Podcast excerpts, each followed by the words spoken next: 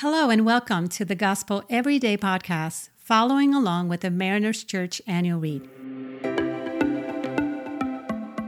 There is unlimited grace for us today, no matter what happens, because of who Jesus is and what he has done. I am Inez Franklin, your host for today. Today's reading is from Proverbs 16, verse 6. Through love and faithfulness, sin is atoned for. Through the fear of the Lord, evil is avoided. This proverb has two statements it has a remedy for past sin and a remedy for future sin. The word for love in Hebrew is hesed, and it means loving kindness. It's a beautiful kind of love. In this proverb, we see that through that kind of love and faithfulness or trustworthiness, sin is atoned for. Now, we have to be sure we don't confuse this. God's loving kindness and his faithfulness atones for our sin through Jesus Christ. That's what the scriptures teach us. We are saved when we put our faith, our trust in who Jesus is and what he has done for us. We cannot repair our relationship with God or earn our salvation from our sin apart from Jesus, for none of us are holy as he is holy. But when it comes to human relationships, this proverb is referring to loving kindness and mercy and trustworthiness that has the power to remedy some of the damage caused by our past sins. And it doesn't mean that there are no consequences to our sin, but that only love and faithfulness has the power to make some things right. This is echoed in 1 Peter 4 8, where it says, Above all, love each other deeply, because love covers a multitude of sins. Our ability and willingness to be loving and faithful to others is a sign and an expression of the disposition of our hearts after receiving God's perfect and merciful love. And this is beautiful and shown in Luke chapter 7 when we read the story that Jesus was invited to eat at a house of a Jewish Pharisee named Simon.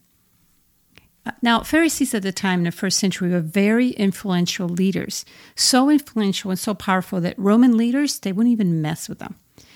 Pharisees were responsible to teach at synagogues uh, the, the law of God, um, and they would actually teach people how to properly observe God's law.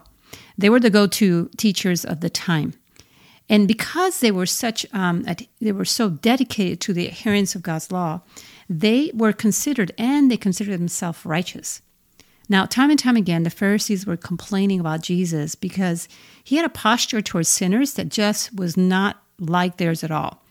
He dined with them, he helped them, he healed them, he touched them. He touched people that were considered unclean, which was against the law, because if you could touch a person that was unclean, you, you yourself became unclean.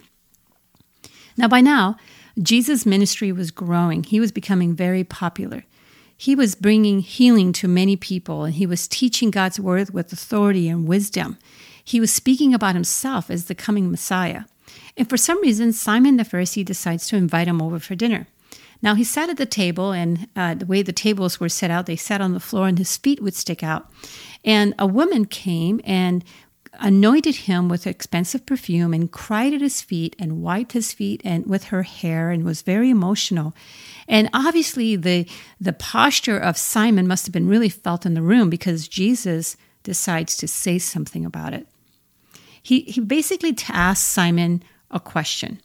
He tells him this. He says two men were forgiven their debts because they could not repay their moneylender one man's debt was 500 denarii and the other one was 50. And he asked the question, which of them will love the forgiver more? Now, Simon responds properly. He says, obviously, the person whose bigger debt was forgiven. And Jesus says, You're right. And then Jesus goes to say this. He turns to uh, the woman and he says to Simon, Do you see this woman? I came to your house.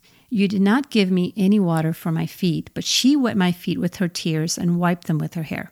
You did not give me a kiss. But this woman, from the time I entered, has not stopped kissing my feet. You did not put oil on my head, but she has poured perfume on my feet. Therefore, I tell you, her many sins have been forgiven, as her great love has shown. But whoever has forgiven little loves little.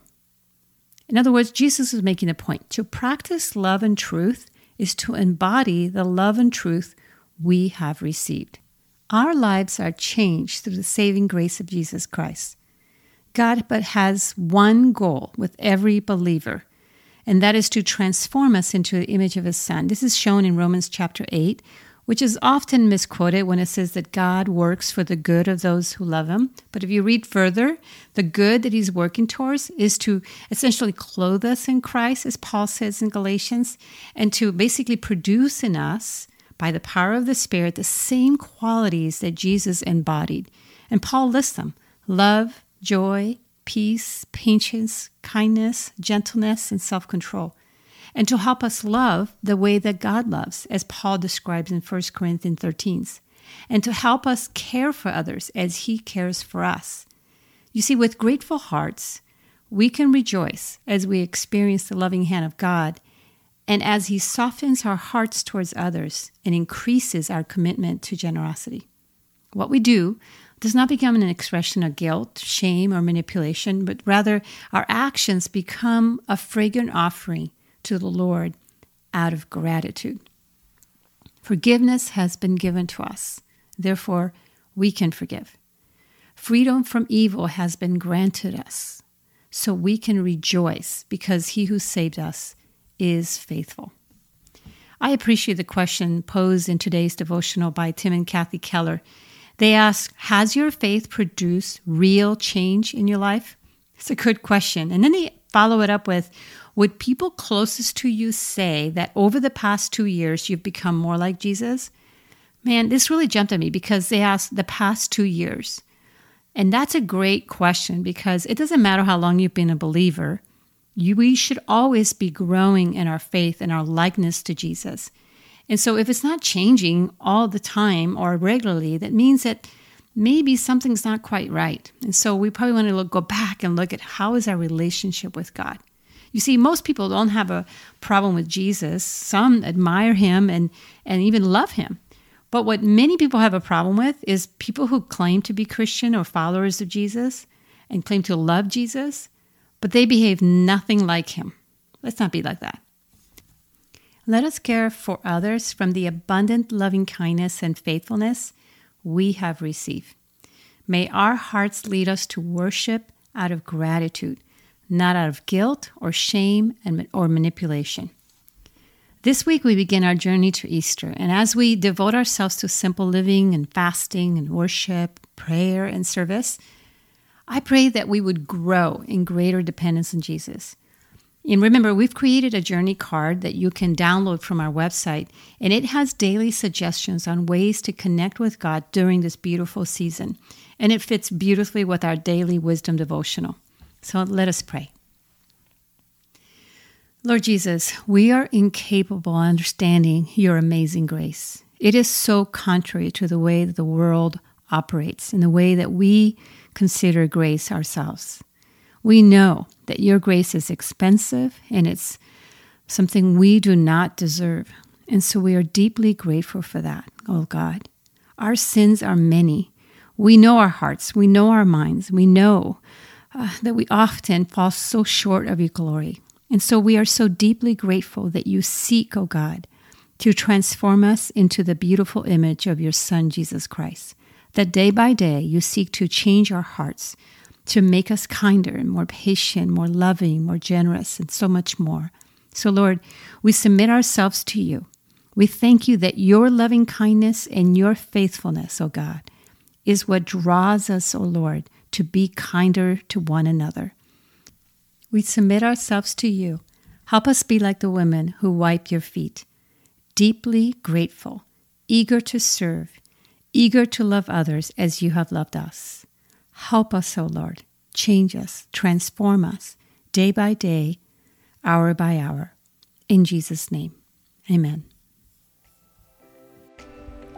Thanks so much for allowing us to be a part of your day. Please be sure to subscribe and share. You can tune in tomorrow for fresh new content. And remember, no matter what happens, there is unlimited grace for us today because of who Jesus is and what he has done.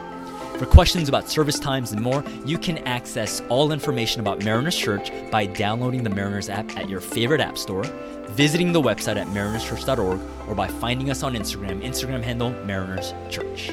Till next time, have a great day.